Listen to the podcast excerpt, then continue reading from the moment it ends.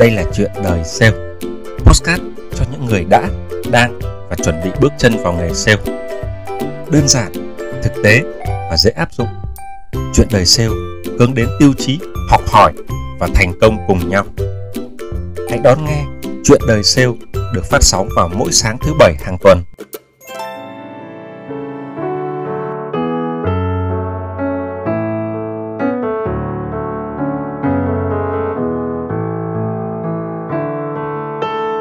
Welcome các bạn đã trở lại với Postcard Chuyện đời sale vào sáng thứ bảy tuần này.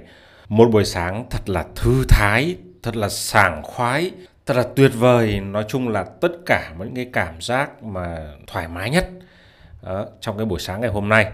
Một tuần làm việc mệt mỏi đã ở lại sau lưng.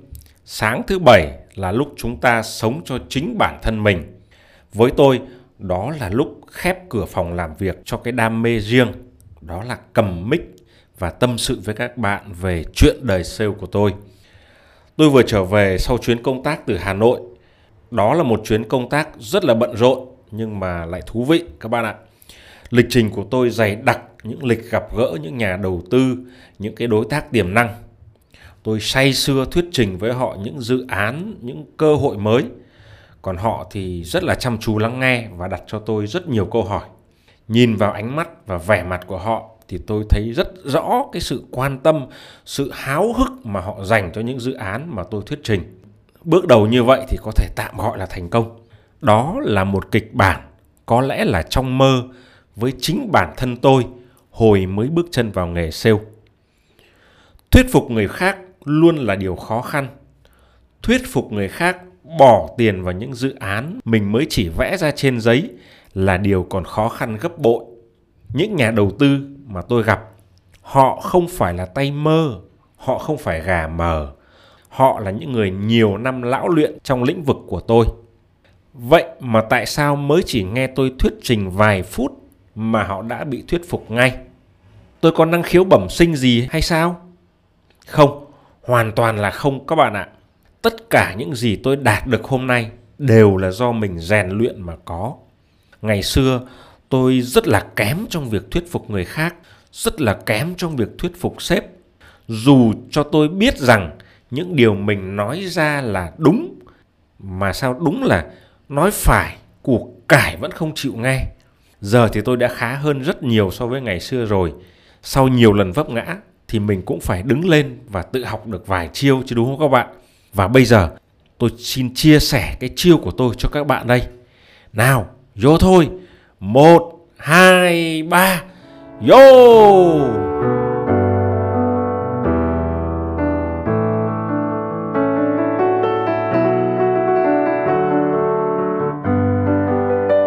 Kỹ năng thuyết phục người khác là một kỹ năng tôi cho rằng là quan trọng bậc nhất của con người. Ngay từ bé, chúng ta cũng thường xuyên phải thuyết phục ba mẹ. Là là ví dụ như ba mẹ ơi, cho con đi chơi nha ba mẹ ơi mua cho con cây kẹo nha. Sau này lớn lên đi làm thì chúng ta phải thuyết phục người khác mỗi ngày thậm chí là mỗi giờ. À, với khách hàng thì anh chị mua sản phẩm này đi. Với đồng nghiệp thì ê đừng làm cái đó làm cái này này như thế này này. Với sếp thì sếp ơi sếp nghe em sếp duyệt cái này đi. Chưa hết. Về tới nhà rồi thì em ơi trông con giúp anh một lát nha. Và không chỉ là với những người ngang hàng hoặc là ở phía trên mình, thuyết phục còn ngay cả với những người phía dưới mình. Ví dụ, với con cái thì ăn nhanh nào đi con. Hoặc là với nhân viên thì em nên tập trung bán cái sản phẩm cao cấp của công ty ấy thậm chí là không dám ra lệnh, không dám bắt ép các bạn ạ. Kẻo con mà dỗi, nhân viên mà giận thì chết. Hoặc là ngoài mặt thì không giận, không dỗi, nhưng trong lòng không phục, không làm theo thì còn tệ hơn. Đấy, nếu các bạn để ý thì sẽ thấy chúng ta phải đối mặt với chuyện thuyết phục người khác không biết bao nhiêu lần trong ngày. Thuyết phục tức là hướng người khác làm một hành động nào đó. Ví dụ như là mua đi, làm đi, duyệt đề án đi, trông con đi, ăn nhanh đi, bán mặt hàng cao cấp đi, đúng không ạ nếu như mọi người làm theo điều chúng ta thuyết phục, thì rõ ràng là cuộc sống của chúng ta sẽ dễ dàng hơn, đúng không ạ? Vì chúng ta có lợi ích ở trong đó. Nhưng cái khó của chuyện thuyết phục là người khác không hành động vì lợi ích của chúng ta. Họ hành động vì lợi ích của chính họ. Họ sẽ không làm theo điều chúng ta nói nếu điều đó không làm cho cuộc sống của họ tốt đẹp hơn. Cái khó nó là ở chỗ đó đó. Chúng ta thuyết phục điều tốt cho chúng ta, còn người khác thì thực hiện và làm theo điều mà tốt nhất cho họ. Vậy thì làm sao để thuyết phục được người khác đây? Tự đặt câu hỏi như vậy và khi hiểu bản chất của vấn đề thì chúng ta sẽ rất dễ tự tìm được câu trả lời. Cách đầu tiên và dễ nhất để thuyết phục người khác là hãy cho họ thấy cái lợi ích của họ nếu như họ làm theo điều chúng ta nói, theo điều chúng ta khuyên. Ví dụ, con ăn nhanh lên, xong thì bà sẽ đưa con đi chơi. Hoặc là anh chị sử dụng sản phẩm này của em á thì những vấn đề hiện tại của anh chị sẽ được giải quyết. Hoặc là chú làm xong vụ này, cuối năm anh sẽ nâng lương cho chú. Đấy là những mẫu câu chúng ta hay được nghe hoặc hay sử dụng khi thuyết phục người khác. Hãy nhớ khi thuyết phục người khác làm điều gì thì hãy đính kèm với những lợi ích mà họ sẽ nhận được. Nhưng đó là những trường hợp thuyết phục đơn giản. Khi chúng ta ở hai phía khác nhau, có quyền lợi không giống nhau thì vấn đề nó trở nên phức tạp hơn nhiều. Chúng ta không thể dùng cách đơn giản ở trên được. Bởi vì khi ta nhắc đi nhắc lại hoài về lợi ích của họ thì thậm chí người khác có thể nghĩ rằng mình đang dụ dỗ họ cái gì đó. Chẳng hạn như nếu như ta phải nghe đi nghe lại cái câu anh mua cái này đi, nó tốt lắm. Anh dùng cái này đi, nó tốt lắm. Thì chúng ta rất có thể sẽ nảy sinh ra nghi ngờ. Nói tốt mà không nói vì sao nó tốt, cơ chế nào sinh ra cái tốt mà chỉ nói tốt chung chung thì chúng ta sẽ dễ đoán rằng cái thằng cha bán hàng này hình như là nó đang dụ mình mua hàng thôi chứ cái sản phẩm đó có lẽ chẳng có tốt đẹp gì cả. Người nghe không chỉ đơn giản là muốn nghe về lợi ích, mà còn muốn biết vì sao cái lợi ích đó sinh ra, lợi ích đó nảy sinh như thế nào. Để từ đó, người nghe sẽ tự đánh giá được lợi ích mà họ nhận được như thế nào, xác suất xảy ra lợi ích đó nhiều hay là ít, những rủi ro đi kèm là gì. Khi có đủ những thông tin này họ sẽ tự thuyết phục được họ, chứ không cần chúng ta phải nhọc công theo đuổi. Chúng ta nhìn chung là rất ít khi để người khác chỉ bảo ta nên hay phải thay đổi này nọ. Chừng nào mà chúng ta tự thấy mình cần phải làm, chúng ta tự thuyết phục được chúng ta, thì lúc đó chúng ta mới chịu thay đổi một cách triệt để. Người khác cũng vậy thôi. Chúng ta thuyết phục sẽ khó hơn rất nhiều để họ tự thuyết phục chính họ.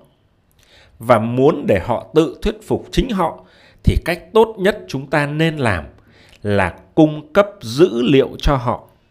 Dữ liệu có thể là những con số có sẵn, ví dụ như là lịch sử bán hàng, hoặc có thể là những tính toán, phỏng đoán về tương lai, quy ra thành con số. Tôi xin kể tiếp về buổi thuyết trình của tôi với các nhà đầu tư hà nội. Bắt đầu buổi nói chuyện tôi không có tự giới thiệu mình là ai, mình đến từ đâu, mà tôi giới thiệu về những dự án tương tự mà tôi đã làm và đã đem lại lợi ích cho các nhà đầu tư ra sao. Đó chính là dữ liệu bán hàng quá khứ. Người ta sẽ chẳng quan tâm tôi là thạc sĩ hay là tiến sĩ, tốt nghiệp trường nào, mà người ta chỉ quan tâm xem tôi có kinh nghiệm thực tế hay là không. Và dữ liệu tôi cung cấp về các dự án tôi đã làm là bản cv hay nhất trong mắt họ tiếp theo, tôi đưa ra những nhận định về tương lai đối với cái dự án của tôi. Để khách quan, tôi đưa ra hai kịch bản. Một kịch bản tốt nhất và một kịch bản xấu nhất. Xấu đến mức không thể xấu hơn. Và ngay cả khi rơi vào tình huống xấu như vậy, thì lợi ích của các nhà đầu tư là như thế nào? Tất cả tôi đều cố gắng lượng hóa nó bằng con số, bằng tỷ lệ phần trăm dữ liệu nó có một cái hay ở chỗ là nó rất khách quan khi chúng ta thuyết phục một cửa hàng tạp hóa nhập hàng mình về bán thay vì nói rằng anh chị nhập mặt hàng này đi, nó bán được lắm. Thì hãy đưa cho họ một cái dữ liệu. Ví dụ như là anh chị nhập mặt hàng này với giá X, hiện thị trường đang tiêu thụ nó với giá Y. Lợi nhuận của anh chị sẽ là Y trừ đi X.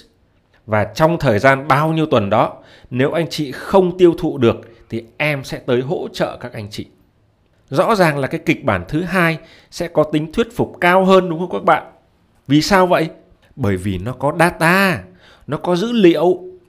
Data hay dữ liệu nó rất là khách quan, nó không thiên vị nên người ta dễ tin vào data, vào dữ liệu. Với cái kịch bản đầu tiên, anh chị nhập mặt hàng này đi, nó bán được lắm.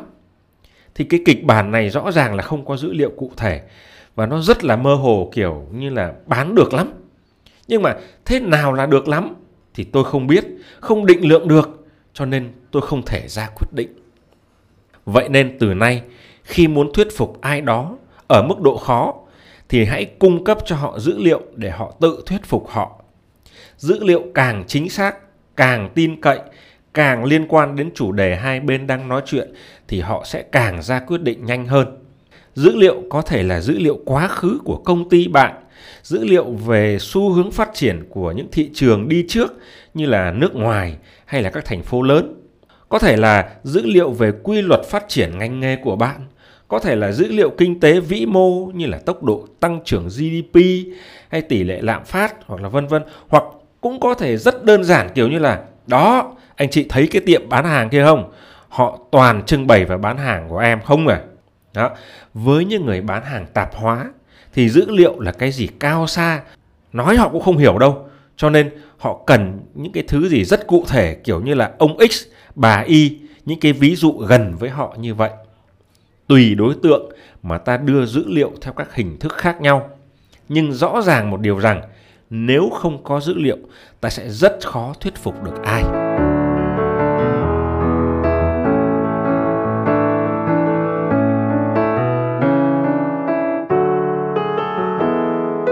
Tôi nhận thấy rằng phải đến trên 80% các cuộc họp sale, các cuộc họp giao ban đầu tuần là lãng phí thời gian. Hơn 20 năm trong nghề, tôi có thể nhẩm tính cái thời gian mà mình phải lãng phí khi ngồi trong các cuộc họp như vậy. Ở đó, phần đông chúng ta tranh luận cảm tính. Đa phần là lúc để cấp trên dí hay là ép cấp dưới phải thực hiện các mục tiêu này nọ trong tuần.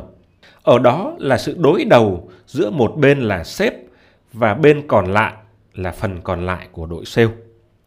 Rất ít những dữ liệu được phân tích, được so sánh một cách khoa học, rất ít ý kiến được lắng nghe một cách kỹ lưỡng. Kết quả là người nói cứ nói, người chửi cứ chửi, người nghe có nghe không thì không biết. Hoặc là nghe rồi, dạ dạ vâng vâng rồi, nhưng có làm hay không thì không biết. Họ đã không thuyết phục được nhau vì họ dùng cảm tính chủ quan chứ không có dùng dữ liệu khách quan. Và vì họ dùng cảm tính chủ quan nên sẽ dễ dẫn đến những chỉ trích cá nhân, thù ghét cá nhân. Họ phản bác nhau bằng quan điểm đúng sai này nọ rất là ghê gớm.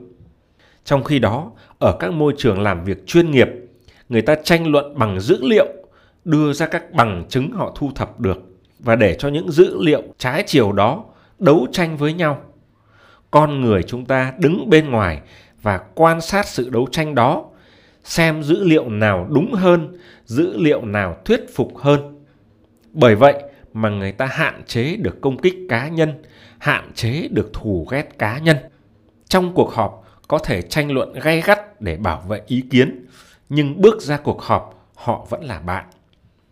Thế đấy các bạn ạ, hãy tập cách thu thập và sử dụng dữ liệu để bảo vệ quan điểm của mình. Và khi thuyết phục người khác, bạn hãy trình bày những dữ liệu này một cách khoa học, cho họ biết làm cách nào mà lợi ích của họ có thể được sinh ra. Trường hợp tốt là gì? Trường hợp xấu là gì? Khi có đủ dữ liệu, người nghe sẽ tự thuyết phục họ theo ý bạn muốn. Bạn sẽ không phải tốn công thuyết phục và không mất đi mối quan hệ tốt đẹp kể cả khi họ không đồng ý với lời đề nghị của ta thì tức là họ không đồng ý với dữ liệu của ta chứ không phải họ không đồng ý với bản thân ta hay phản đối cá nhân chúng ta và như thế cuộc sống và công việc của mỗi người sẽ trở nên nhẹ nhàng hơn nhiều, đúng không các bạn? Nhớ nhé, hãy dùng dữ liệu để thuyết phục người khác và cho họ thấy lợi ích của họ một cách rõ ràng. Vâng, đúng là nói phải, củ cải vẫn không chịu nghe. Nhưng nói phải kèm theo data, kèm theo dữ liệu thì chắc chắn củ cải cũng phải nghe.